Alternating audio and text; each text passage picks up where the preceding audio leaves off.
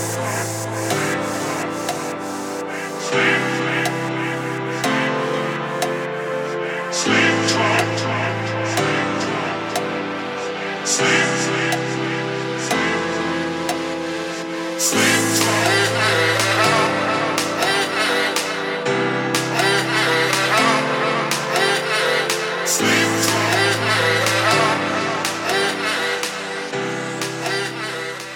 You're listening to Matt Tales 40 Years of Gay Adventures, a journey of sex and truth.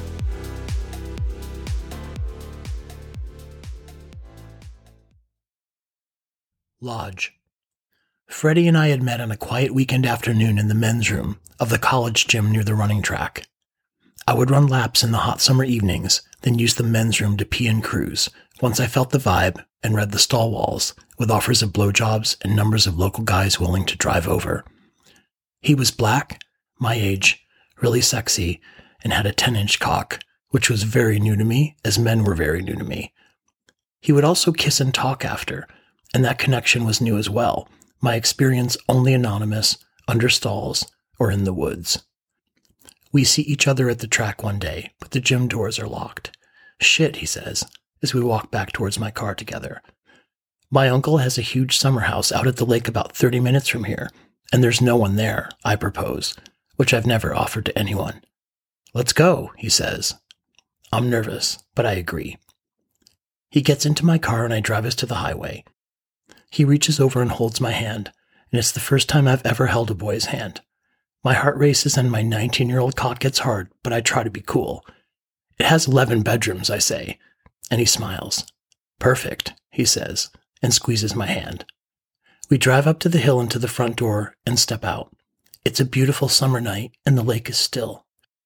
I open the door and we go in, our voices echoing through the empty house, which was once a lodge. This is amazing, he says, and puts his arms around me and kisses me. I'm almost shaking, I'm so nervous. He leans into my ear. I'm finally going to get to fuck you, he says, and I tense, but hold him tighter. Okay, I say, knowing I was ready for the men's room. He leads me upstairs and we go into the first room and get on the bed. He strips me down, then himself, and puts me on my back on the bed, my head hanging over.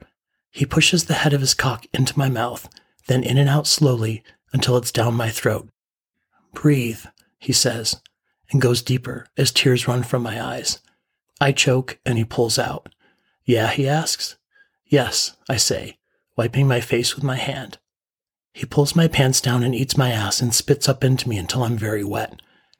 He climbs on top, gives me a hit of poppers he's had in his pocket, and moves his entire 10 inches up inside until he's all the way. I breathe and spin from the poppers as he begins to go faster. He stops and I catch my breath. Next bed, he says, taking my hand and pulling me onto my feet. I laugh, not sure if he's kidding, but I'm turned on by the idea. He fucks me from room to room to room. And when he finally comes, I'm face down on the floor of the long hallway, my arms out to the side and my legs spread wide. He groans, pushes all the way in, and releases.